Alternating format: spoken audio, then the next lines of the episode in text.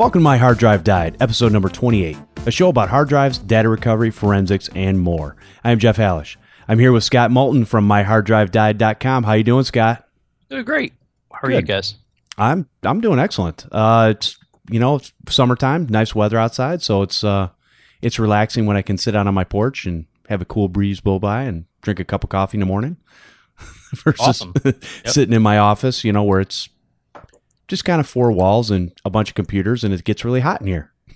well, I have the same problem, and uh, and I have no windows in this. I mean, it's my structure is steel all the way around to try to kind of protect everything, so you know nobody can easily break in or do anything. So my building, when we built it, is solid steel all the way around, solid steel doors, like everything. So we don't get a breeze, we don't get you know light, we don't get anything in here. So, uh, but it's well protected. Your data is safe.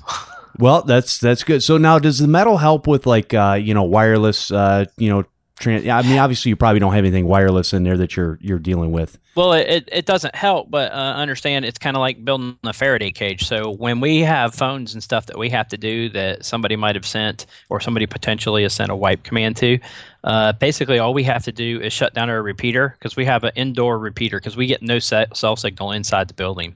And so what we have is a hole that goes through the top of the building to a to an antenna, and then we have an internal repeater inside the building. And when we cut power to that, we won't get a signal at all. And so, whenever we have uh, a, you know a potential issue where we need to work on cell phones that mm, or iPads or things like that, where they may have sent a wipe command to, we can just because you know some of them you can't remove the SIM card. You have to boot them to put them in airplane mode. So so there are some of those types of issues from that standpoint. And so at least it helps to have our own kind of building that's a Faraday cage. That that's a great idea. It's yeah, not something you would think about because a lot of these things do have, you know, the wireless phone stuff. So they can obviously there's signal all the time once that device is turned on. Well, yeah, but uh, so we, I mean, we can easily shut down our internal wireless, so that's no problem either. And we do have, you know, we do use internally things like pineapples and stuff like that, so that we don't have to actually log into a machine to get um, to get a, a connection. I don't know if you know uh, pineapple, like Hak5's pineapple, Right. Uh, that where they basically any signal that's sent to them from a wireless service, it just says yes, I am that service. So if you say I want to connect to AT and T, you don't have to actually connect and put in a password; it just automatically connects. And so we do that for convenience because we have so many other machines that come in all the time. We don't even have to bother um, trying to log into the machine or trying to get on Wi-Fi or trying to see what we can do. And in some cases, if we're actually working on something, it'll just automatically connect to our Wi-Fi no matter what it is. And uh, so, so you know, obviously, when we have a situation like this where we have to deal with a Faraday cage or forensics or something like that, we just shut all that stuff down uh, and then keep it off all, all all offline. And then we have no signal at all in this metal building. That that's great. and uh, does that uh, you, you know double as a uh, bomb shelter too, or Uh, No, but we might survive a tornado, but that's as good as it gets. Uh, there's no no bomb shelter surviving here.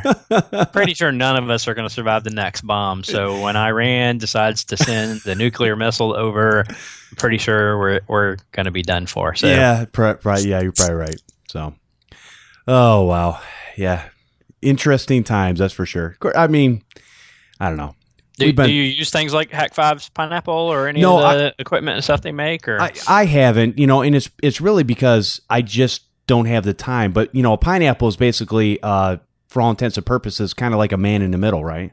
yes, Okay, and it's just catching that signal and saying, "Hey, yeah, I am who you think you're talking to when you're trying to make that connection." So yeah, that I understand the uh, uh, you know kind of how it works and you know how it can benefit you in different situations. Right. You know. Well, and and there's a lot of modules and things you can turn on and use and things like that as well. So there's there are like additional things that you can do with it. But you know, fu- fundamentally for us, one of the kind of coolest things I guess is that with the breadth of equipment that's coming in for us to work on. Um, you know, most other people I've seen them do it in the shops all the time. Like they got to start up machine, they got to log in, then they got to connect to the Wi-Fi. You know, they've got to do something to get on. Like we don't have to do any of that at all. We're just immediately like working on the device. It is just completely passive to us. So we're not even, you know, getting any extra energy. Plus, we're not including, you know, that's the other thing that happens when you connect to a Wi-Fi. If you're connecting to my hard drive dies Wi-Fi or something like that, and we're doing a forensics case, and the person doesn't know that we're doing it on this particular computer. Next time they look in the list, unless we clear it out, it's going to say what Wi-Fi is it connected to. And so it'll put it in registry. It'll put it in the computer. Like it'll put it in a number of places.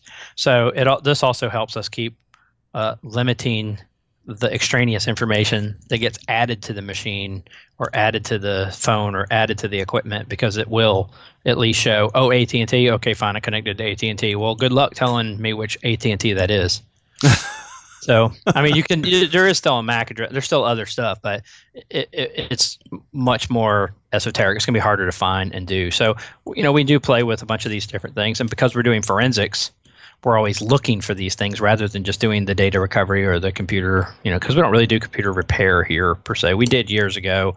Uh, I had another company we, that we sold. Okay. Uh, that we did um, corporate IT services and stuff for, and I grew it to about 300 corporate clients, and we sold that company in uh, 2008. Okay. So, uh, so I kind of just don't do that kind of stuff anymore. Right. No, now you have no interest in doing that type of stuff, or just you know, yeah, just, zero. Okay. Actually, zero. Like I feel like you know, I did that for 18, 19 years, managed IT services, managed 14, 15, you know, whatever number of people, and then uh, I got to a spot where I was like, if I have to pick up one more screw and put it in this machine, I'm just going to stab somebody in the eye with a screwdriver. Right. And you know, and it, and it's constantly. I mean, because that's really all you're doing all day long is you know just even even managing the team and doing stuff. I was still the most knowledgeable of the team, so I was still every time a problem couldn't be solved, I'm the guy I got pushed up to, and so so yeah, so it, it's I have absolutely zero interest in doing computer repair at this point. I'll do things, and, and these skills really come in handy for doing all this stuff when I pop on someplace and there's a you know a forensics job that needs to be done, Exchange server. I got to get you know all the data. Like I know more than most of the IT staff does, who are trying to manage and deal with these things, or SQL Server.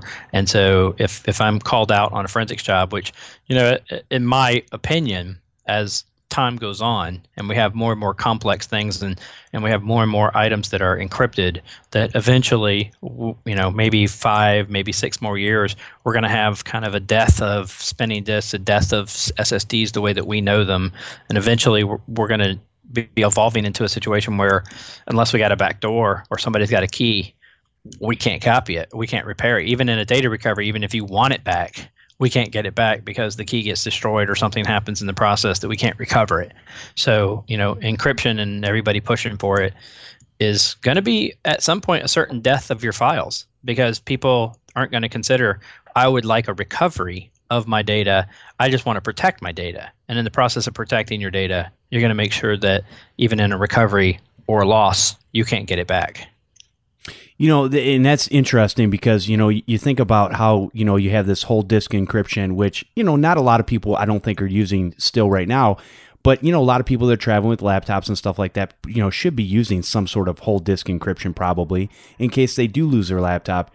And the hard part is, okay, that's great, but we make up a password that's, you know, X amount of characters long. So, and the encryption is fine but that's so that nobody can break into it even if they have it you know running on 100 machines at you know a billion miles an hour it would still take years to get that information back and to uh, you know to to break that password. So um, oh, uh, well, this you're not breaking. I, I swear you're not going to break these passwords. I mean, it's like it's literally right. just not going to be plausible that you're going to break these passwords.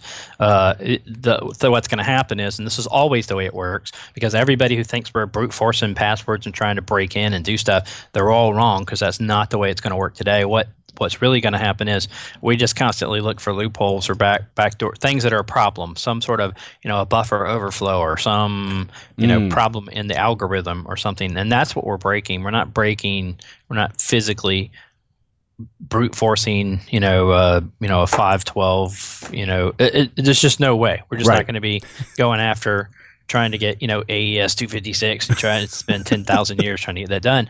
You know, and and as computing power increases, I'm sure people you know it's plausible it's potentially possible but we're also getting more and more laws that are establishing that cracking passwords is illegal. Um, so that's our other problem right? So yeah that's you know and that's kind of i mean it's okay we're going to say it's illegal but you know yet some people still need it cracked for legitimate purposes. It's like there's well, always a legitimate case for what we do right? Well and fundamentally it's about ownership right? So if you own it and it's your password and you forgot it then that's one thing but you know usually you're hiring a third party who needs to know this and then you're well hey how do we know it's yours? How do we know it's not your husband's? How do we know it's not? And you know then there's a potential other problem which you've just convinced us to commit a, a felony. And so because in the state of georgia it's a felony. It's a, a it's called password disclosure. And if you crack a password and tell somebody what it is well that's password disclosure and that's a felony. So uh, you know there is potentially some issues with regards to that Sure. but um, whereas, you know, normally in forensics, we just bypass everything. So, in other words, you know, if I can get to the file table, file system table, I don't need your password. I can just see all your files. And so it's not, there's no security essentially. But, you know, one thing I don't know yet is so, you know, new MacBooks, as you buy a new MacBook or a new Mac coming out and you have Yosemite on it, it comes with default encryption. Not, not if you did an upgrade, but if you do, because if you do an upgrade, you still got to do the encryption. But if you do the, if you actually are buying a brand new one, it's already encrypted, it's already on. And so what happens in the future from here on out now, you know, if I get a call and I have to work on a on a laptop that's on Yosemite, I'm dead. There's nothing I can do. Now, from a from a standpoint of a customer that actually owns that MacBook forgot their password and they can't get to their data, there's there's nothing you can do in that situation. Nope, not right now. There's a there is a zero day like an exploit for certain things depending on how it was set up and where the recovery key is and things like that. But fundamentally, no. I mean, if you if you can't do it, I mean, just kind of like it is with iPhones right now. We're pretty stuck with iPhones. If uh, if if you use a four digit, you know, the four number thing, it is a way for us to crack it and figure it out. Uh, there's some tools. There's a little black box runs through all the scenarios and things like that, and that still would be a crime in Georgia. But the you know if you use a complex password we can't bypass it at all right now we can't get to the to the content on the the only way we're going to get to it is if you trusted it on a computer and it stored the key on the computer then we can use the key from the computer to then get into the phone but that's as good as it gets we're not we're not going to get into a phone that we don't have the key for somewhere Hmm. so iphones Yeah, yeah. Get you an iPhone if you want to commit a crime. Um, yeah good idea and put complex password on and don't save your fingerprint not that I'm advocating that. I'm I'm just saying. Um, so what about like uh, you know things like TrueCrypt, where you know now I mean obviously TrueCrypt's no longer around, but there are forks of it going out. I mean, uh, what types of encryption are are coming down the pike that people are going to be using? Because to me, there's not. I don't know. Is there a whole lot of paid for types of encryption you can get out there? Well, well, there certainly are on the business side, but a lot of times they're bound to hardware. And so the biggest thing is the self-encrypting hard drives that are out now because they're going to have basically a key and a seed capability on the hard drive itself, and then it's controlled by a piece of software. So you would use, you know, in a corporate arena, there are pieces of software that will uh, enable this process and then encrypt the partition, encrypt the data, and it actually can encrypt specific sectors as opposed to the entire drive. So there is things that are specific. So so there are components that are both tied to hardware and software, but I really think the real solution is really just hardware. It's got to already come there. It's got to already come enabled or it's got to already come, you know, because it's got to be passive to the user just like the new MacBooks or the new the new Macs are uh, with Yosemite. It's completely passive, so when the user gets it, he doesn't know it's encrypted, so he just starts using it. He, she starts using it, and then uh, you know, they don't know that it's. I mean, they may know. Some people may. Oh, yeah, that's encryption, great. But Right. you know, a lot of them aren't turning it on if they didn't have it on. So, you know, it take them 24 or 48 hours for it to finish encrypting the drive. They can't use it during the process. So, a lot of them aren't going to turn it on if it's not already done. So, really, I think it's just this combination of hardware and software that's bound together that's actually going to make this happen. And really, if it really just comes like if if at some point we get to like Windows 11 and Windows 11 says we're encrypting it, you know, out the box, then then what? Then we all that means you know because right now 93% of the systems are going to be uh, Windows systems, so I'm not worried about it so much just because Macs do that now. It's it is a problem because a lot of commercial in stuff is Macs, but it stopped me from doing iPhones as well. So you know sooner or later we catch up, and either we find a bug or we find something we can exploit, or eventually the job's going to change. So I'm wondering, is there going to be a backlash from a customer base? I mean, yes, we want to be safe, but we also want convenience. And Well, so the backlash has to happen after the fact, so it's already too late, right? Right. So in other words, for this to happen, you're two years, three years down the road. You've already got it implemented. It's already done in all the equipment. They're using it as a good selling point, and it sounds great up front. Then you get it, and then now later on, when your system, you know, like all these Macs with Yosemite on it, like up until now, if there was a crash, we could almost always get most everything back, and because it automatically defragged the file system, pictures and things like that were intact. There was a lot of things that we could do on a Mac to get their stuff back. But now, if Yosemite is enabled and now it's encrypted, and we can't get the encryption as a package to unencrypt it, which that's the real problem, is because it's like got to be functional, and you've got to have enough of the drive functional in order for you to actually open the package for that to work. And you're not going to get anything. You're not going to. You're not. There's no carving out pictures. There's no saving. Like you lose it all. It's all or nothing. Oh, Yep. And that's the real problem. Is you know it, it, it's so it's not so much that the hardware and the ssds and spinning disks are going to change data recovery it's things like that where you know all these mac people who think that macs are you know because macs have a super huge problem with hfs getting corrupt and so HFS can, you know, anything happens in the hierarchical file system because that's what HFS stands for. If there's a sector or two sectors go bad, or you know, it just gets corrupt, corrupt while it was writing a sector while you close your laptop. Um, it happens all the time, and Mac, Macs can't seem to repair their own. So now you have a situation where it's potentially possible that even just in a normal use scenario, that your encrypted files no longer are able to be recovered. Ah, you know, I speaking of uh, encryption, I had you know LastPass went through that uh, thing, you know, uh, I don't know, a month ago or, or whatever it was, a few weeks ago, where they were saying you know some data might have gotten you know purged from their system. They weren't sure, uh, you know, change your password. So, you know, I was going through and doing the the diligent things that you're supposed to do in that situation, and I didn't even realize that you know. In, as a tech, I should know this, but LastPass had dual authentication, which I did not have turned on at the time. So I turned that on. That was fine. Fixed all that up. But what I did in the process is I went to change my password. And I use a, you know, it's over a 30 character password. It's just, you know. Um, so when I did that, even though I put it in a Word document so I could see what it was, I'm so used to typing passwords sometimes that my fingers just kind of did the walking. Well, they did the walking twice. And basically, the password went in, and then I went to log out and double check it and I went to go back in and apparently my fingers just kind of did the walking again. Well, I went to test it one more time and the password that I had written down on a Word document was wrong.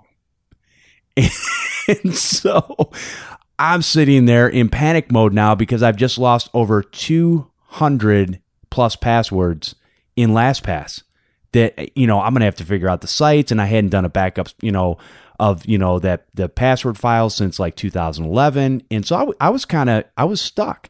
Fortunately because of all the things that were happening they had something that you could actually revert back to your old password in the browser um, from something that it was saving. And i was able to do that and get all that stuff back. And i'm like going i am not messing with this password anymore. I've dual, dual authentication on and it's over 30 characters. I'm not going to worry about it at this point and then yeah. also, also I, I also I proceeded to at the same time I made um, you can make one time password unlocks.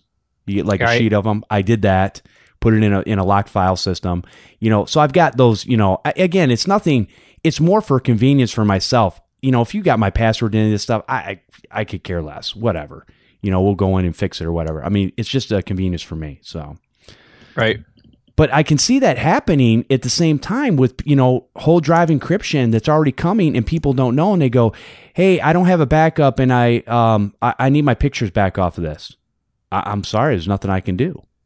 Yeah, and that's the way it's gonna be. There's gonna be a lot of that and, eventually. and so so the Mac world, I mean, as a lot of consumers, a lot of the regular, like I am just a home user, which is the majority of Mac space, right, are not going to care about encryption because they would rather have their files back. They would rather have the stability of being able to get that back if possible. And so this may be a move that does anger a lot of people eventually because you're you're going to be they just released them, so it's just going to be you know another year or two years down the road as SSDs are dry, dying and things like that, and we're going to be in encryption mode where it's going to be impossible to get it back. And at that point in time, yeah, they, they may revert and they may say, oh, this is bad for all my people. And all these people are going to be blaming Apple and maybe even, who knows, you know, suing them. Who knows what they'll do at some point. But these are just consumers who have no understanding. Whereas the people who want to use encryption, they know how to turn it on. They know how to do it. And it's been very easy in macOS in the first place that literally was one button. You could literally just say, I would like to encrypt this drive, click, and then you just walk away until it's done. And if you do it when you first get the laptop, there's a lot less files on the system, so it takes a lot less time. So, uh, you know, I think they're creating a scenario that could be dangerous or deadly for their end user base who now is going to lose all their pictures because it's it's it, we get a huge number in of Macs that are here for recovery, mostly of photos and pictures. Okay, and you're you're also talking about another scenario which I've discovered is becoming a bigger problem for people, which is they don't really understand how the iCloud works when it's syncing between their devices. And so one of the things that we get we're getting more and more often now is people who were on a trip and they had an iPhone and it was syncing with their iPad. They thought that they had the pictures now on their iPad. They delete them from the iPhone, pushes to the iCloud, syncs it with the iPad, and loses it. So, you know, that's becoming oh. a huge problem that they're not understanding, and that's the same scenario with their with with their actual PC as well. When they're when you know with their Mac, when they're when they're syncing, it syncs and pushes it to the Mac as well. And then there's a rotation which they'll save, but and and move them out of the camera roll or move them out of the syncing pattern. But that initial one, they'll lose them. And that's where we've been able to recover a lot. So what's happened is they've had three devices. They've had an iPad, an iPhone, and a Mac. Then it pushed it. They thought they had it on the iPad. It's gone now because it, it syncs almost immediately by comparison when it's deleting those pictures or doing something. But then when it gets finally to the uh, PC, once it syncs and it loses them there, we can almost always recover them from the PC. So we can recover a majority of them because there's storage space and it's there and it's longer. So now we have again another scenario where encryption is going to end that routine and and this really is a huge problem that most people don't know about that that the syncing process you know if you look at your phone and it's and it's hard even for people who know what they're doing and apple's changed this once or twice because they got rid of the camera roll for a while then they added it back and they did an all picture thing. You didn't know where they were. You didn't know which folder they were in. So you didn't know which ones were the current ones and which ones are the temporary ones. There there's actually been quite a few scenarios where it was been confusing for consumers. Okay. and and that's a very difficult thing for them to understand once their picture has been synced that when they delete it off of one device that and usually a box will pop up and say, "Yeah, I'm going to delete it off all your other devices," but for some reason they don't seem to understand.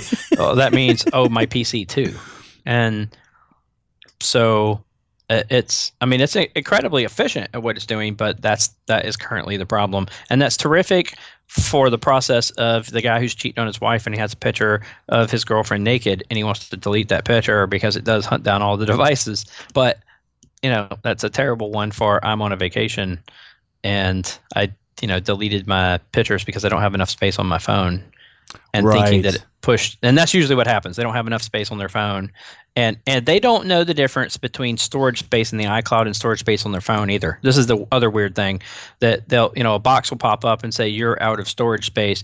You need to upgrade and pay five dollars more for you know the next biggest size up or whatever. They don't understand that's not on their phone it, it, you know, to us, it's clear what disk space is and what local space right. is. But to these people, they are constantly confused by the space between their phone and that. And when they run out of space, I've seen them do it two or three times that they run out of space locally on the phone so they can't take a picture. It pops up the box and says, you need to buy more storage space on iCloud. And then they keep buying it on iCloud, thinking that that's solving the problem for their local phone. Oh, yes. That would be confusing. Okay. Wow. Yep. Well, you know, and, in, from that standpoint too, you know, I so I, you know, again, you know, after talking to you and, and basically, you know, it, it seems to me your mantra is all hard drives suck, and so I, you know, I, am constantly saying that. But when so I I have like when it comes to pictures and stuff on my phone, I have you know dual backups. I let Google back it up. I let uh, Dropbox does an automatic backup, and so part of my problem is even though I don't really have to get rid of space because I've got plenty of space on the phone to take you know thousands and thousands of pictures. It's no big deal. But I still like to clean it up every once in a while because I don't want all that stuff on my phone all the time. I don't need every picture I've ever taken on my phone, right? So Right. a lot of times I'll, I'll try to get rid of it out of you know Google and it, it will tell you, hey, it's getting rid of all the pictures. Well, the problem is, in my case, no, it's not because it's also on Dropbox. So whatever I've left in Dropbox is still going to propagate and back Right. up to Google again. So I'm, I I have the kind of the reverse problem of what other people do because I I overdo all my different backups. right yep and, and, you know but that is at least a good thing is that whatever did happen happened on dropbox and and so therefore it's not going to be chased down easily by icloud by doing the same deletion process either so you do at least have a unique backup that's not going to remove that um, but you know you have this this other thing that happens that people always forget about too, which is when they start traveling or they go out of the area where they have you know, unlimited traffic or whatever else. That every time they take a picture, then it's pushing the Dropbox automatically from their phone because they enabled the button. So a lot of times when you travel, the one thing they forget to do is turn off their picture syncing, and then it eats up all their bandwidth right away Ooh, wherever they're yes. at. Yep. That's and because I go to other countries, and that's been a huge problem that I have to remember before I go to other countries. And what they really need is one master switch that says, you know, I'm going to another country, turn off all the features that sync on my phone. And because I have to go chase them all, I have to go, well, I have to go change on my mail settings to, you know, for each account to not pull. I have to change my iCloud syncing. Um, I've had some weird scenarios lately that I, I haven't had enough time to completely figure out where even when you don't put the Safari bookmarks in the list to sync, that they still sync amongst other computers. So I'm having Safari bookmarks that are showing up on computers they shouldn't show up on, even when iCloud's not enabled to sync them. So Oh, interesting. I, you know, and, and so I've I've eventually figured out it has something to do with iCloud. So, and the reason I figured this out was I just logged out of all the iCloud accounts and then figured out who was syncing with who. But even when on your phone, let's say you save a bookmark and there's an iCloud button that says sync this, you know, sync my Safari icon, and same thing on the Mac and the PC. There's a sync my Safari icon um, item. It still was syncing even when that was off. And so bookmarks that you don't necessarily want on all the other computers show up. Oh man. So so I've had a few just weird scenarios like that that just either are bugs or don't make sense. And it does take a long time for Apple to like there's been a constant bug that until just this last one or two patches they didn't fix, which was with uh, Siri. Uh, if you were if you push the little button so you could have the microphone and you could talk to your messages, that when you're done and you if you hit send instead of done, it would leave the volume thing so that it would still enable you to talk to it, but it wouldn't type anything in your box. And so it would not cancel that. But they finally fixed that so that now when you hit send, it cancels and closes the audio for you for your microphone. But it took like uh, six months for them to fix this weird bug from that standpoint.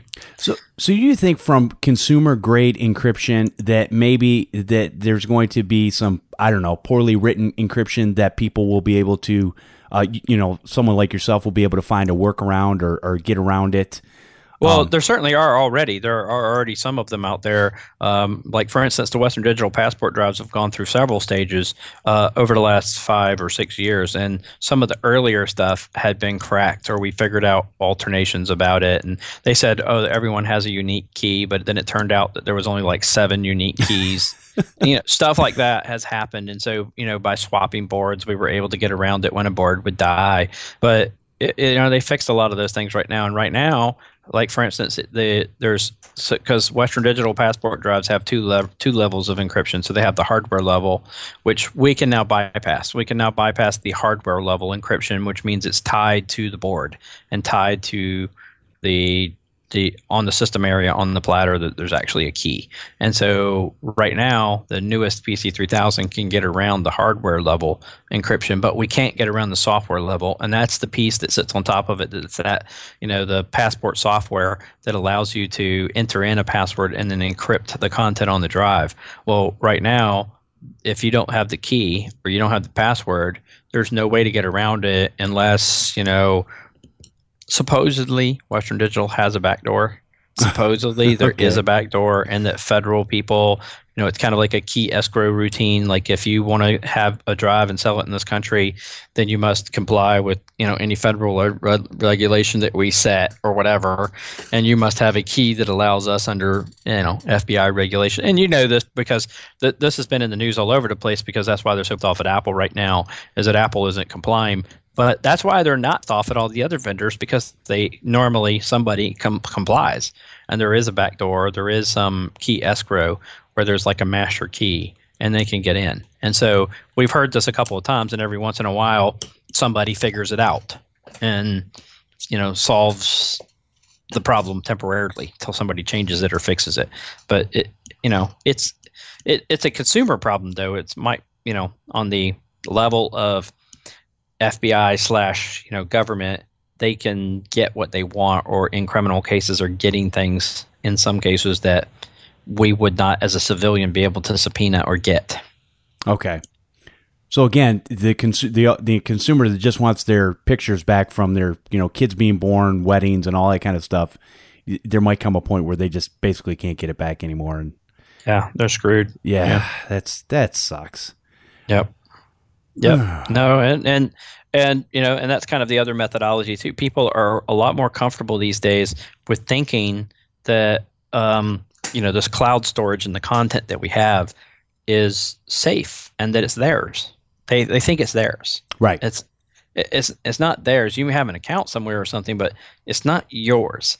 And when you are using that, remember your stuff is someplace else and that means somebody else can see your stuff right and that stuff is making its way all over the place so there are huge problems with what happens when company goes out of business what happens when you know because when they're when they're up on the chop block and they're bankrupt they're literally selling all their assets and sometimes the asset is your pictures mm, okay I mean, they do it already with customer databases, right? So they, right. that's already happened several times. That when you know, uh, same thing like Radio Shack. That was a big thing with Radio Shack going bankrupt is that, you know, selling their customer database may be their valuable product.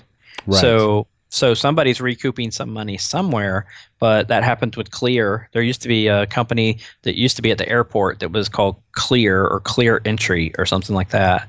And you used to be able to, you know, prior to this global entry thing that we have now where you could get into the country fairly quickly, when they went bankrupt, they sold their customer database and that was specifically for things for people who had clearance for passports. Oh so, my! Yeah. So wow. I, I, you know, off the top of my head, um, but it, it's strange that their name was Clear or Clear Entry or something like that. But um, because you are in the clear, that's for sure. now. Yeah, uh, I, I, you know, I can't remember exactly what it is. I'm sure somebody will will email us in and tell us or whatever. Right. But it was, but it was just strange that again that was their their name was Clear or something like that, and they sold their database before all this other stuff happened. Now, is it kind of is it kind of weird, or is it just me that it's actually easier to to bypass hardware encryption versus software encryption? Well, uh, no, I, I don't think that that's true. But because it's a more stable platform, you might have uh, less variations. I mean, okay. but it's, it's not really technically true, I guess, from that standpoint. But um, uh, you know, but when there is something that's in hardware, it's a lot easier to say that this is static and this isn't going to change. And if we find something, then it applies, as opposed to some software things that might change or upgrade or make changes over time. Or you know, software has a little bit more flexibility, whereas hardware is you know this is all you can buy or this is all you can get. But uh, you know, I'm I, I, wouldn't say I wouldn't say it's necessarily easier from that standpoint on a on a hard drive that's encrypted, like a like a passport drive. So on the platters, there's an area called the system area, and that has all the tables. That's basically like the little mini operating system that the drive boots up and uses. And so what you have is a combination of two things. You have hardware encryption, which is a chip that has an encryption uh, slash key slash algorithm in this chip, and then the key sitting in the system area on the platters. So if you were to copy the data, the user data off the drive, that user data has to be combined with that chip and then the key from the system area. And those two ah. things make it work. So the key from the system area, without that key, you could take your data and you could put it on another drive and you could see data You just can't see your data. It's going to be encrypted. So that's why in data recovery, we can't just recover the user, like, because we can copy the drive, we can still clone the drive, but what we're cloning is the encrypted data. And Right. so without the key, it won't pass through the controller and decrypt itself on the fly. And so when we move it to another drive, the data's still there, and maybe we have the same. Maybe if we're lucky enough, we'll have the same encryption key on another drive. But we need the system area, so we need this one thing that's normally inaccessible to us. That is this key, Okay. and you can't copy that key with other tools or anything. There's it's a firmware situation, so you can deal with it with a PC3000, but you can't deal with it with almost anything else currently. Okay. Gotcha. Wow. Oh, interesting times, man. I'm telling you, I, you know, I, I mean, I'm all for keeping things safe, but at the same time, I'm also for convenience. I, I look at it like this anything that I put on my phone digitally in the cloud on my computer, I just feel that anybody at any time can look at that information. So I try not to put anything incriminating on there. So, Yeah, right. No, I, or you just have to not care that anybody can see that. Like, uh, you know, th- does it matter if anybody can see? Like, if you take a naked picture of yourself, does it really matter as a guy that somebody can see a naked picture of you? Probably not as much as it does for a girl. I would be much more upset to have my bank account information out there or something right. than I would for my for a naked picture from that standpoint. But you know, from a from a female's perspective, you know, neither one of those are going to be good. So Yeah, I, I, I'd say I think the worst thing you would ever see from me is maybe a, a breakdancing picture from the '80s or something like that. Be about it. Um, but yeah, uh, all right. Well, let's let's move into a uh, uh, yeah. Encryption is is a long and um, it's going to be an interesting next few years. I, I think. Um, let's. Uh, I, we've got one email and one voicemail, and we can kind of go into that. This uh, email is uh, from Lyle Lastinger, and this is a follow up email to the email he sent last time. And it says, uh, Thanks for answering my question. After listening, my question wasn't so clear. I used Clonezilla to image my Win 8 notebook, and it wouldn't boot on restore.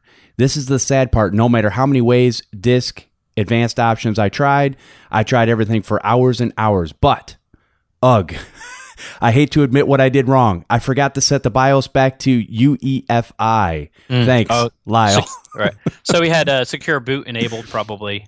Uh, so there's an item for in a lot of new laptops and stuff for secure boot, which you know means that the the boot sequence in the item has to be certified for it to boot basically in this process. And a lot of times when you clone over or you do something, that those things are are and that's probably what it was. So it was probably UEFI standard like regular mode or you know secure boot was probably the other option that was in the list. If not, then it was you know one of the controller options that would be um, you know for the type of connector on the hard drive and things like that.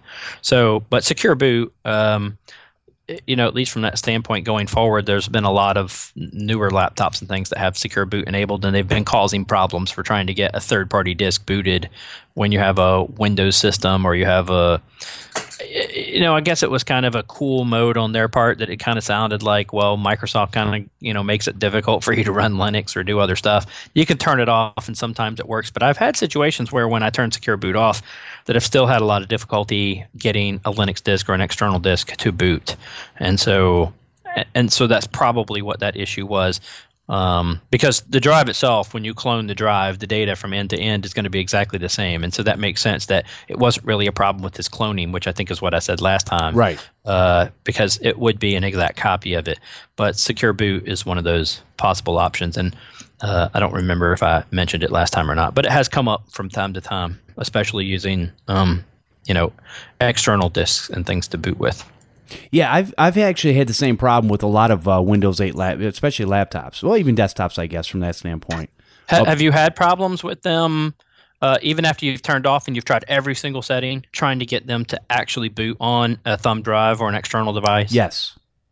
And have you ever found a way around the Mm. problem, or are you just sometimes stuck and just don't have an option? I, there's sometimes I'm just stuck and, and just don't have an option. I just you know sometimes it's so I I'll use another tool I guess I I, I won't use a, a, pre boot environment, um you know or Linux distro or anything like that. So, um now I will tell you though I, I When you say mo- use another disk, you mean pop out the hard drive and put another one in?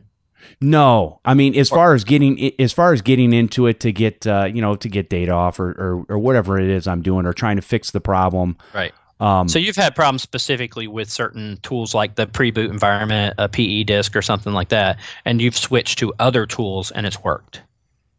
N- Well, okay. There's only one that I've been able to get to work consistently with a in a Windows 8 machine, and that's a Windows 8.1 uh, PE. Okay, right. Okay. Now so that for- trying trying to stay with the same distribution or trying to say, uh, because I guess that is another problem that some of the newer laptops too are also bound to certain types of drivers and certain, Right. I mean, i- i- and that's becoming a, another huge problem. And going backwards is almost an impossibility at this point. So it's it's hard because there's a lot of tools that we you know we've loved over the years, and it's like you know even even something modern. If I have something that's you know attached to computer and is uh you know it's got to pop up when you first log into the computer, and I go to use something like a Hitman Pro, which has a a pre boot. Well, it's it's it's a half and half. It's a hybrid pre boot, but it's still got to get into the system.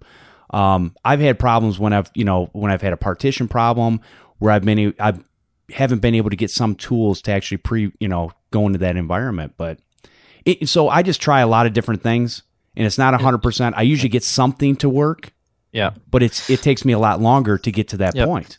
So I've had a few. Um, so like some of the new Asus um, laptops and things that I would have in a forensics case. Asus has made a couple of unique um, SSD, um, you know, cards that physically are inside the laptop that do not have. There is not an existing connector out there for Yes, that. You you know I'm talking about? Yeah, a- absolutely. and they use it across like three or four different laptops Yep. and they're only for those laptops and they will not work in anything else including you know and i have i probably have 30 different types of you know the card readers for different types of slots for all of those pcie cards and things like that and they don't work on any of those kinds and so you are left with only the option of booting the laptop and now in forensics that's kind of bad we don't want to do that but now we're left with no alternative. Our only alternative is to figure out a PE environment or something that we can boot on that we can try to securely read this. And a lot of times, the other problem I've had is that when the PE environment fails, that you can't stop the laptop from booting. Like at that point in time, it's pretty Right. instantaneous. It's pretty quick it's so fast. You're you're right. Yeah. And and it's impossible and so you've already booted it so you're already kind of screwed either way and for forensics that's really bad there's not a lot of ways to stop it there's not a lot of ways i mean even going into the BIOS and then trying to change secure boot and all the other things even trying to change the device so it's not the boot device it'll rotate through them anyway and it'll do it it just ignores whatever you're putting in yep. have you had that you oh, know Oh, what i'm yeah. talking about Oh yeah. where you disable it and then all of a sudden it's back again It, it does. And- yeah, it doesn't matter. It's it's it's weird, and that's what. So it's becoming more and more frustrating.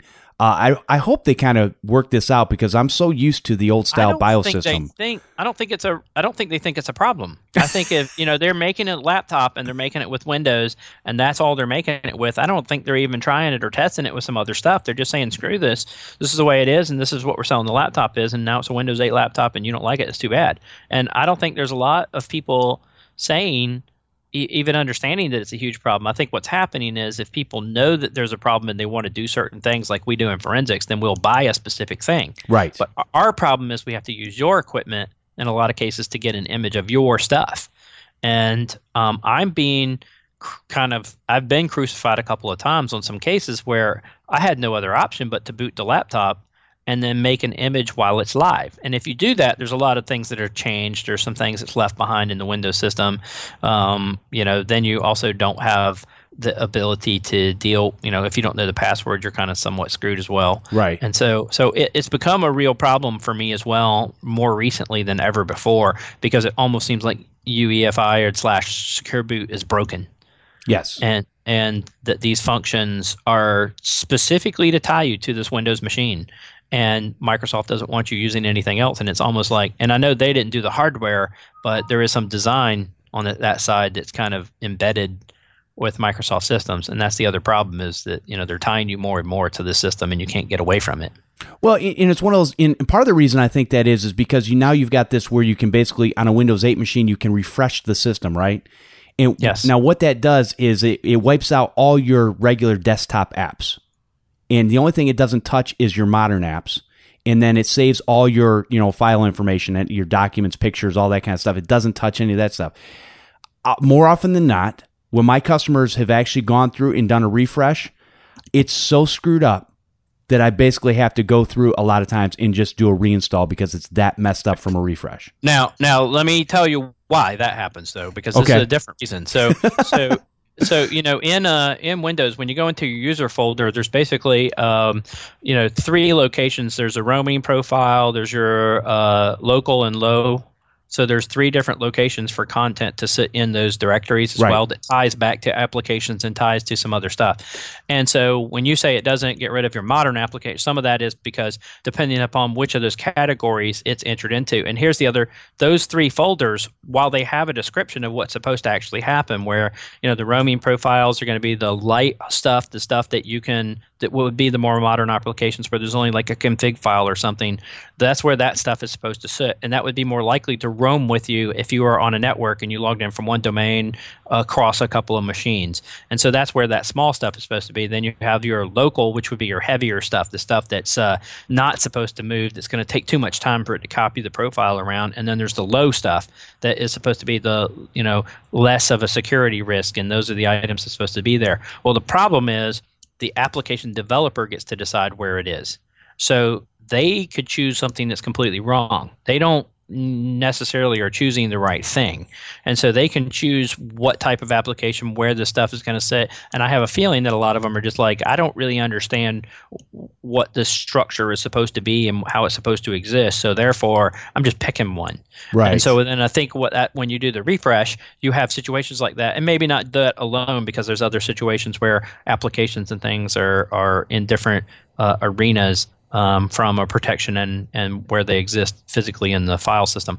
But I think what's happened is when you're doing that refresh, some of that content that they don't know is getting wiped out or something's changing and it's getting rid of that content and and, and messes up the application because then it's missing a piece of something that it needs. Yeah, and that's exact. So I've had that where it's it's actually on a refresh. I've seen it break the modern apps because even if you're using a Microsoft account to log in, it Microsoft for whatever reason, whatever piece of information is supposed to be on that computer, to say that this is the person that it is, so that it will hook up to the modern apps, whether it be a weather app or OneDrive or what. Those Right. things, most of the time I've seen, they break. Yep. And so they're not even though I go back in, I verify the account, I you know, do all the things, all the steps you're supposed to do, it's still something's in there and is is broken. So Right. um, it's not as it's not as easy anymore. I mean, we're we're still troubleshooting and figuring problems out, but it's it's becoming a little more complicated with all these, you know, different systems that are supposed to protect the consumer. Yeah, right. uh, I mean, it's gotten easier to get the system back to a good state, like an original state. It's just gotten harder to deal with if you want to leave your stuff alone and you don't want to wipe your stuff out. Right. And, and and that's why in data recovery, at least for us, so we're never re-implementing your system again. We're never setting your system back up again. We're never trying to get your win, you know, your Mac laptop to boot again. What Sure. we're doing is we're doing data, and we give you the data. Right. So you're doing the setup of a uh, you, you reset back up the machine with an original disk because you don't know where some of this damage is going to exist or where some things are gone. So it is still a reinstall process. It is still this, you know, and we'll make a full copy. And especially if you have like a licensing piece of software where you have to try to figure out how that works, we'll make a full image of the disk so that all the stuff that sits behind and that you can find, um, you know, that's kind of the other thing is that a lot of these pieces of software that protect themselves do things by hiding it in the system somewhere. You know, they'll and, and, that's another thing that shouldn't be allowed. That shouldn't happen. It should be a lot more like a Mac does,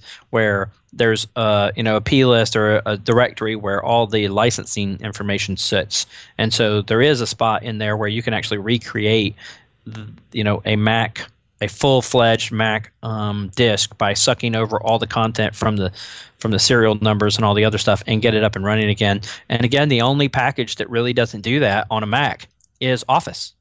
Microsoft Office again screws everybody by, you know, trying to bind it to hardware and accounts and all this other stuff where all the other stuff in a Mac will just work when you bring it up, but on you know, it will not work for Office. And so Office you have to re-register it back to the machine.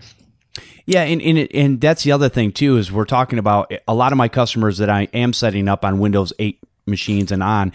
You know, I'm basically I'm I'm almost forcing them because I've seen problems with the local accounts. I'm almost forcing them to we're gonna we're gonna design and make a Microsoft account so that the things that are on your your desktop, laptop, whatever, are going to work for you. And so, and you know, a lot of times because of the, you know, there's a way to reset the passwords, you know, through the Microsoft site and all that kind of stuff. Um, it's just it I've just ran into so many problems. It's just easier to do it that way for me. Well, I, am certainly not a huge big fan of what's happening now with the Microsoft accounts, where you have an online account and you change your password online, and that it gets pushed down to the laptop now. And so your laptop that you did log in with a certain password now is bound to the one account, and that now it uses the password that came from the one account that you changed online yesterday. Yep. If that if that makes sense. Yes. So so people who aren't and, and I'm not a big fan of that at all. That that that brings up a whole lot of things that can, to me, in my mind, create some super instability or loss of data or something that you can't get into when you need to get into it, and and it does bother me quite a bit. But, right. I mean, I, I it, and maybe I'm just getting old. Maybe that's what it is. Well, that, as, there's some, as, yeah. As, you know, when I was 17, it's like, oh, this would all be exciting, and look at all this online and all this other stuff you could right. do. But now I'm more scared of the fact that you can make this implementation that can affect me across the board, and I have this potential for loss. It, you know, and that's you know, so for the regular consumer out there that's not backing up, or even for the tech that's not backing up, I say back up, back up, back up. Um, I mean, really, that's that's really what it comes down to. Is in, and we really got to get people to get to the point where, hey, if my whole machine blows up or starts on fire, it's no big deal. I'm okay. Right. But right. You know, consumers until they lose something, then All right, even, they still even after they lose it. We've had clients, we've had repeat clients that we've had up to four or five times before that we've actually recovered something, give it back to the person, tell them, okay, now you need to, you know, make sure you're doing a backup. Uh, six months later, they're coming back to us again because they still haven't done a backup. Now they lost the one that we gave them. so, so this is a constant problem, and they don't learn. They do not learn. It is an effort to back up, and they just won't do it. And the one that's the worst of all of it, because you know, at least in disasters, most of the time, we can recover stuff, but CryptoLocker, like CryptoLocker, once that hits something, that becomes near impossible again for you to recover from if you don't have a backup or have something. I, and, uh, I had just my first CryptoWall 3.0 the other day. I, it, it actually is my first crypto virus period. And I, I just looked at the customer and, you know, I was like, I, you know, I mean, we try to protect as many things as we can, but sometimes, you know, things are done online that stuff still gets through. And I said, if you don't have a backup of this stuff, you know, yep. I'm, I, I, mean, I'm going to repair it, but if you don't have a backup, there's nothing we can do. So, yep. Well, and the thing that CryptoLocker's stupid about, uh, and in all their versions, is that they have too short a time span for the client to be able to pay to yes. get their like because once they you know they'll take it to somebody they might not know for three days. They may not see it for a week. Right. And so you know i have people that would be happy to pay them to unlock it even though that's extortion. Right. Uh and, you know and that's a terrible thought but that's the only way that they can get out of it. And most of the time it's cheaper them. As long as they made the price continue to be like cheaper than we charge right. then you know they're in good shape because if they look at me and I'm like, well, it's going to cost you six hundred bucks, you know, or eight hundred bucks, they're going to be like, well, it's only three hundred dollars if I just pay them. I'm like, well, you should pay them. Right. Exactly. but now the time runs out, and then it's too late, and then I, even I can't do anything for them. So. Oh gosh. Yep. All right, let's so, go. Let's go into a. Uh, I think we'll we'll end up with this uh, la- this voicemail that we got, and this is okay. um, from an anonymous caller, but um, good information. You said you had a, a, a maybe a fix for this uh, person. So yeah. Here we go. Yes, this is for my hard drive died. Uh, I have a E Machines E525, and I went to use it one day, and all of a sudden, I uh, when I booted up, it says I need a my hard drive's locked and I need a password to unlock it. And I've never fooled with it, set a password or anything. And I'd like to know what I could do about it. Thank you. All okay. right. All right. So here's how. So and most people don't realize when we're talking about password. Every time I say something about a password, somebody misunderstands what I mean right away. Um, and so, so, so when you are booting a system and it comes up to a Windows password and there's a box and you type that in, all of that's in software. All of that's logically on the drive, and that's something that Windows is storing There's stuff that's there, or or that you know it's tied to possibly an encryption key. But your hard drive itself, all by itself, because if you separate from yourself from the software, think prior to anything booting, there is a system area, and the system area is a little tiny. It stores little tiny operating system for the disk.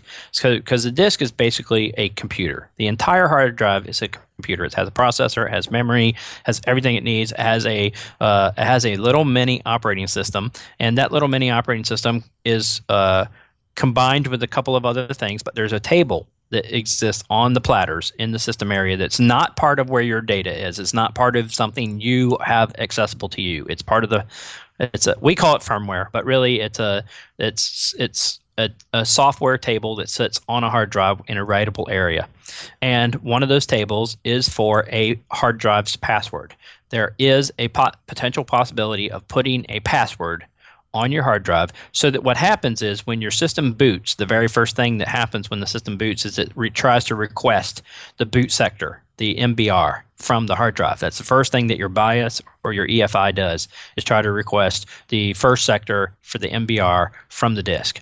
And if you have a password set, what happens is it sits in this loop and it goes back and forth just asking for a password. So you'll be sitting at a black screen, or though, you know, some BIOSes have like a pretty little red box or something that'll pop up in the middle and say type your hard drive's password, um, or it'll say, you know, your hard drive is locked and you need a password. Now, so here's the problem with what he just described in his in his content there's two possible ways for this password to have get set and for it to exist the way he's described. One would be to use a tool or EFI or your BIOS to actually go into it. And just like you could type in the BIOS, because there's also another password for the computer itself, there's a actual one in the BIOS for, or EFI that says, I want to lock the firmware so nobody can get into the configuration and change it, because you can lock the configuration as well.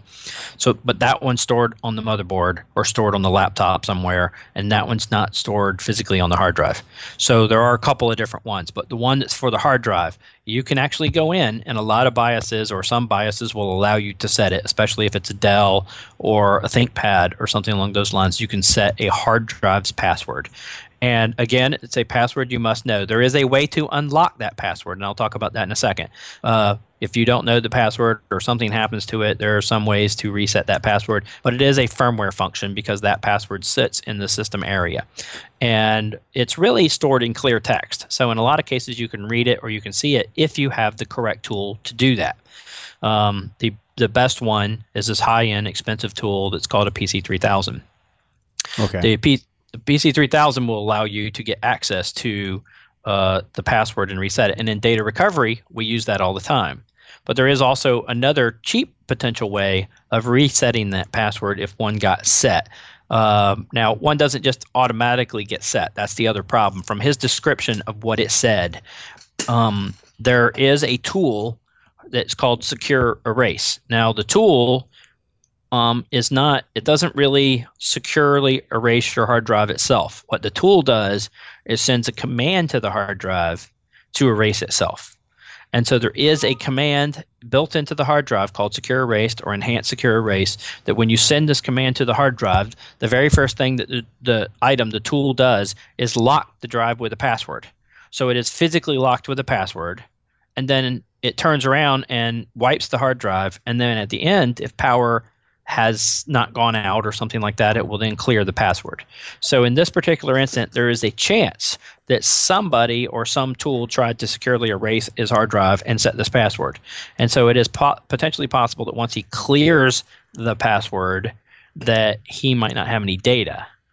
Um, but uh, assuming that that didn't happen, the one of the other tools that I know of that's the best possible tool to use to clear this password as cheap as possible is um, it's called HDD Unlock. So it's HDDunlock.com, and if you go there, you will you can immediately go to a tab called Purchase, and in this tab it will tell you if you have whatever size hard drive you have how much it's going to cost. Now they make it look like you're buying a card or a credit card or something. You're really not. You're just buying like a one-use exe or or a one-use thing. So you're going to have to make a bootable disk, and then you're going to have to you know or make a laptop that you can then connect this drive to, and then clear this clear this password. So you need to be connected to the controller or something that can actually reset this password.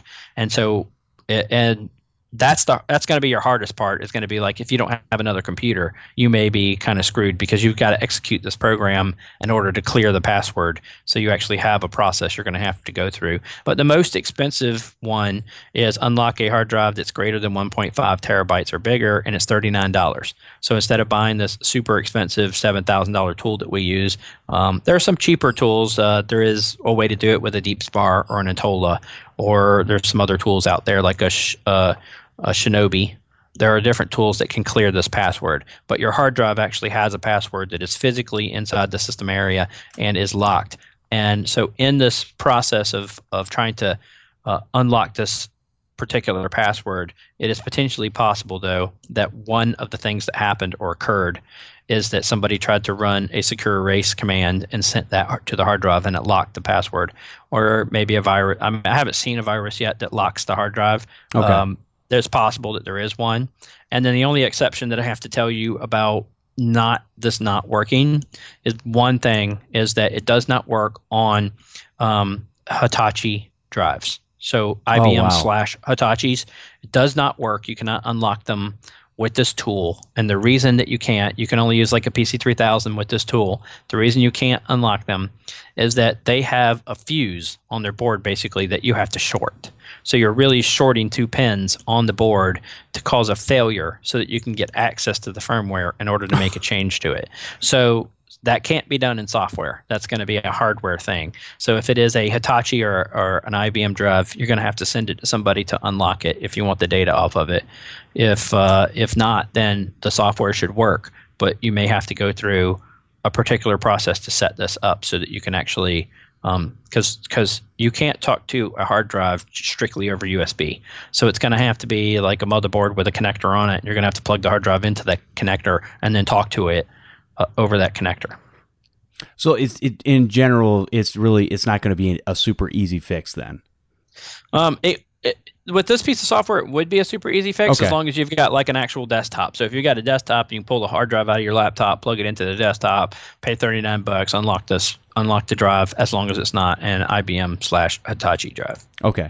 Now the other thing when I because after I'd heard the voicemail, I kind of was curious and I had went and looked at a couple things and. uh I my understanding is, and I don't know if this has anything to do with the same thing or if you've if you've heard of this, but uh, you know, says the drive where Windows is installed is locked, and that's coming up. Um, that's where I was getting kind of confused because this almost seems like it could be a uh, you know the uh, BCD table could have been messed up, and they said by uh, a lot of people were starting to get this because of uh, certain Windows updates.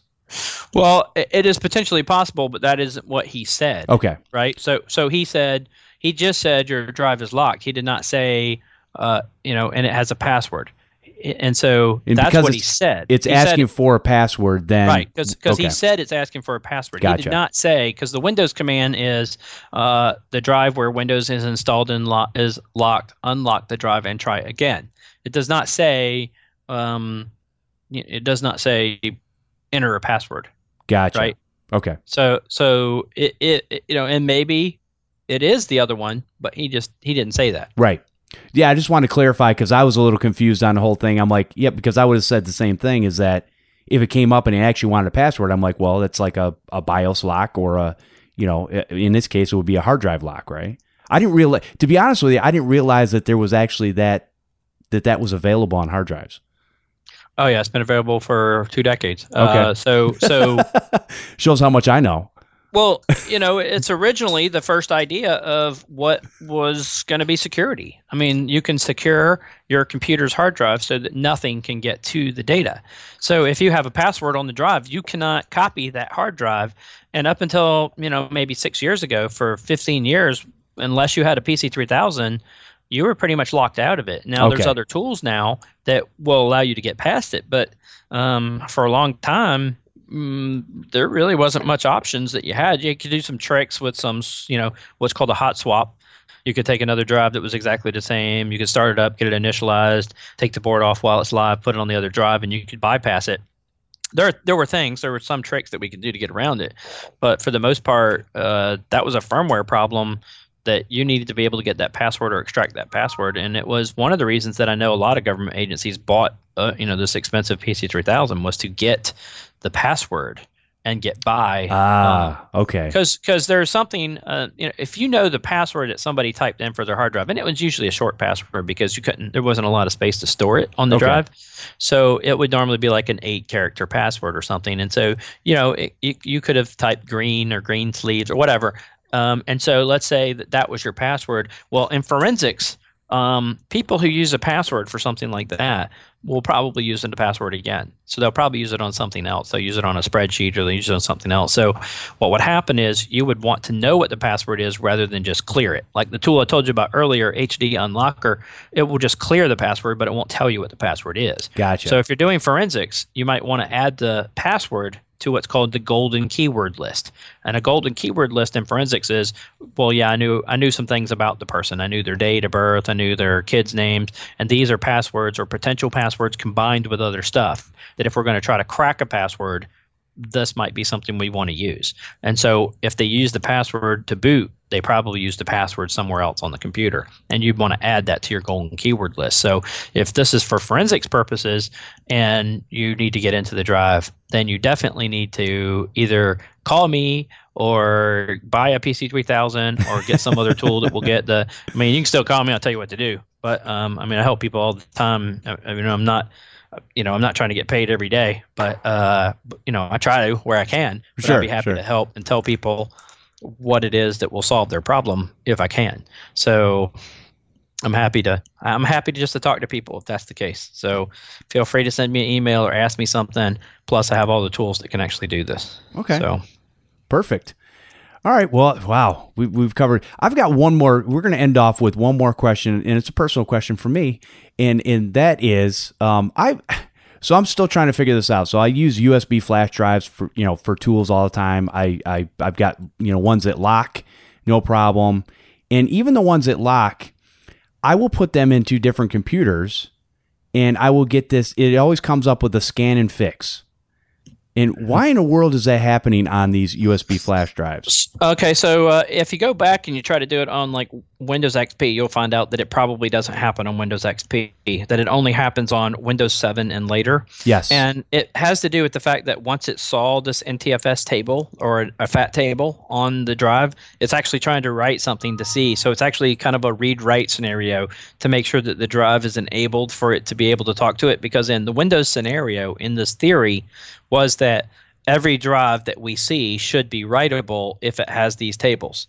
And so it's trying to update it. It's trying to do journal entries, trying to do the things that say basically I am I am, you know, mounting this drive or I am doing something to this drive. And it has become a problem in forensics as well because it used to be in Windows XP we could just mount anything and if it was even if we used a write blocker as an example, it would be fine. And it would mount it and we'd be able to see stuff on it. But on Windows 7 and later, we have this problem where sometimes when we use a write blocker, if there's a table that it wants to update, Windows will actually then barf on it and it'll actually say, "Well, I'm not going to mount this because it's set to read read only, or you know, there's some problem and I can't." So that's actually what's happening now is that it wants to write or update a table or do something that's going to say either I mounted you or I want to make a change to a table.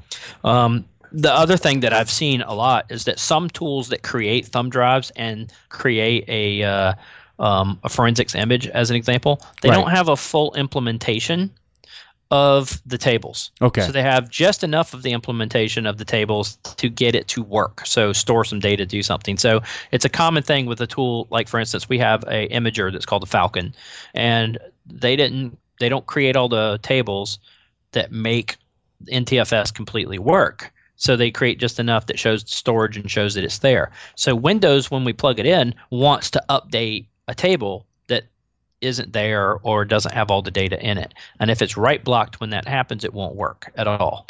And so that's typically what's happening is it's trying to trying to update or touch a table and say I can read or write to this table and that this drive is available to me to do these updates. Otherwise, I just barf on it and say there's a problem.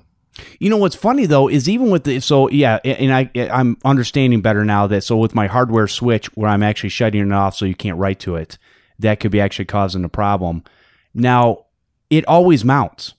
Like I can I can bypass the message, but whenever I'm doing a you know if, sometimes if I leave it in a machine and I'm doing a check on the hard drives on the system, that particular USB drive will always come up as a dirty volume. Mm-hmm. And I'm like, okay, so you know it, it works, but I'm just like going, why? And so, you know, I'll go back and I'll format the drive and I'll put my tools back on there. So, I mean, it, it, it's not really anything. It's not a big deal, anyways. Well, I, I mean, I will tell you. So the thing that so dirty drive, all that means to the system itself is so um, let's take NTFS as an example. So NTFS, inside of NTFS, there's about uh, 16, 18 tables or something like that. Uh, uh, because NTFS is a format, and those are kind of like little mini databases. They all start with a dollar sign, so you have dollar MFT, dollar bitmap, things like that, and those are raw data that's sitting on the disk. Well, one of those tables is called dollar volume, and the volume information that comes from it, like the when you format it and you put a serial number and things like that, that particular table is the one that stores one bit that says, "Am I did I boot and shut down correctly?" And so when you boot, it flips the bit and says, "Okay, now I'm you know I'm booted. If I, if you shut down correctly, it'll flip the bit back.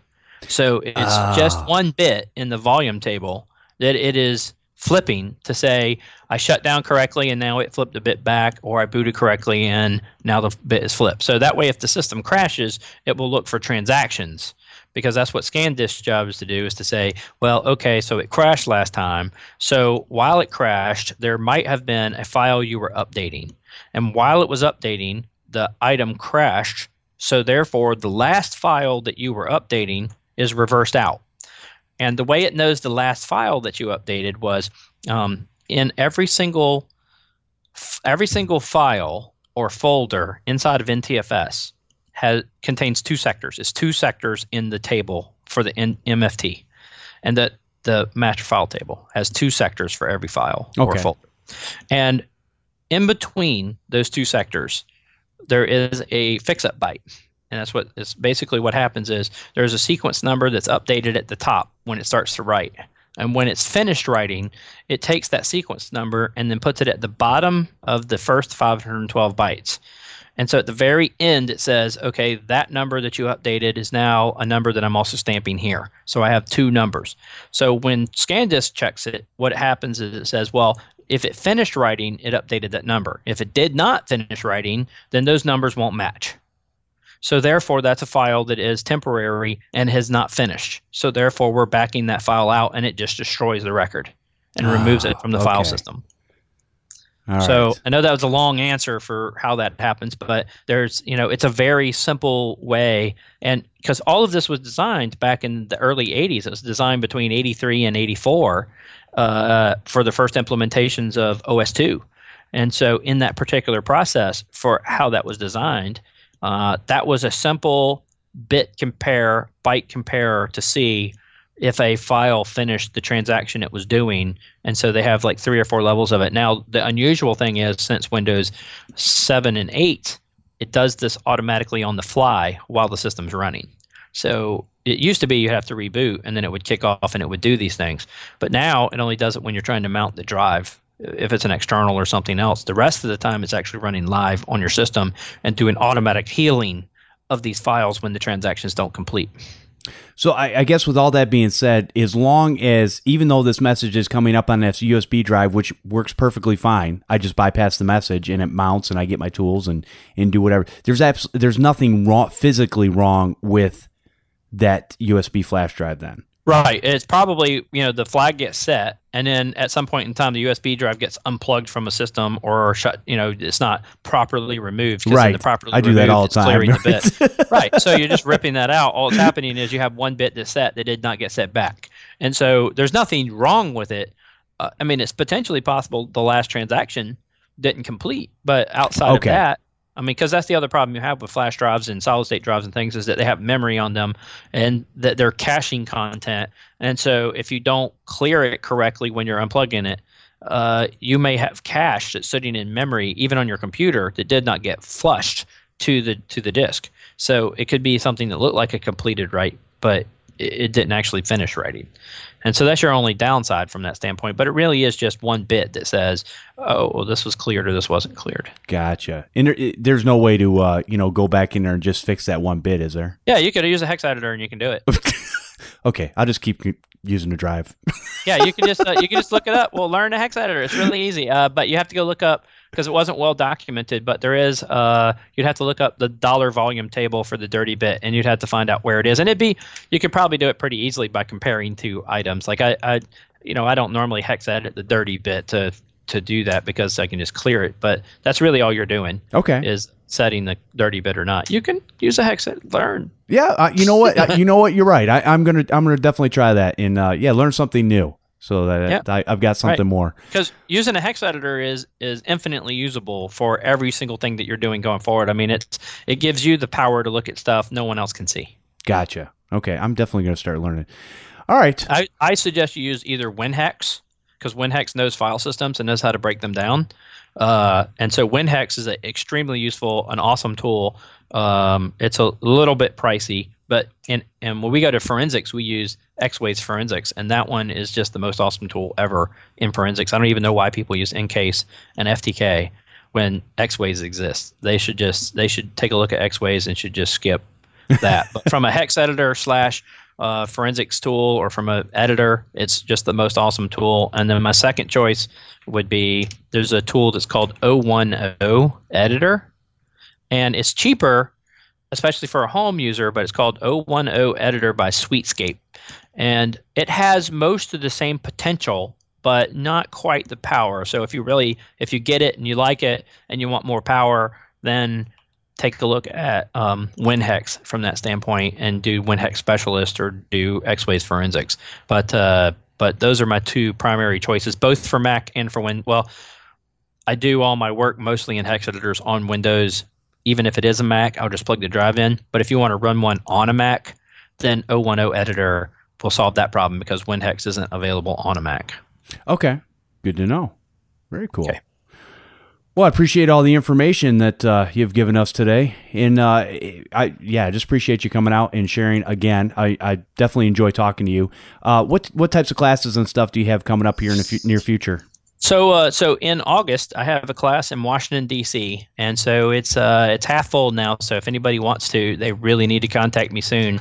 Uh, and I'd love to have people in the class, and and you know, at least from that standpoint, if you can get to the D.C. area, because uh, I've started teaching a little bit less here and there because I have a lot more cases going on. So, I'm probably only going to do you know two three classes a year now at this point. So, if you want to get in on it, you really need to get on it fast. Um, but I do have one in, in DC, and then one in Atlanta. And then I'm supposed to go to Australia in December. So uh, August for DC, September for Atlanta, and then December in um, Australia. And then from there, I'll just be starting to cut back and start doing my distance learning kit and selling uh, selling them from that standpoint. So this will be really the time to get in on it if you really want to meet me, learn it, and do it in person because there's a lot of physical repair because I do a lot more than just the software. We're talking about head assemblies, platter assemblies, all the other stuff. So go to myharddrivedied.com, send me an email. Um, and I'll get you into the class, and, and we'll at least have a great time. I usually only accept ten students per class, so since I got five already, you know, make nice. sure you get in. yeah. yeah, that yeah, that's a nice learning scenario there. Yeah, definitely, uh, definitely take him up on that. And you know, this is something you definitely want to learn. Uh, you know, Washington D.C.'s on on the East Coast anyway. Is not that far for most of us. So, right, no, it's a good hub, a good center place, and uh, you're really going to be held captive in the hotel while I'm there because I keep you for like 12 hours a day, and and I go through every single thing. So just like we're doing in this podcast, like I'm jamming stuff in, but trying to make sure that you learn it and you're getting hands on and you're physically. I mean, I have a whole lab built out, and we do you know both the software, the hardware. I go through all of these items, and so it doesn't matter if you don't want to know the hardware stuff. You're going to learn a huge amount in the software and how things work and why they work. And uh, you know, again, like I said, I'm kind of, you know, I've been doing this now for since 2007. I've been teaching You know, I've done 70 or 80 classes now, and you know, I'm starting to kind of slow down and wear down a little bit, and then trying to start to do more and more forensics cases, uh, more activity there. So, like I said, if people really want to know it or do whatever, now would be the time because uh, I'm going to slow down next year. Okay. Great to know. All right. If you guys have any questions for the show, you can email us at uh, mhdd at podnuts.com. And if you want to leave a voicemail, you can call 1 697 0162. And if you guys could leave us a rating and review over on iTunes, that'll let more people know about the show and the awesome work that uh, Scott does. You guys can also help support the Podnuts Network. The next time you're shopping on Amazon, go to podnuts.com slash Amazon. And I want to thank everyone for listening and subscribing to the show. We'll see you next time on My Hard Drive Died.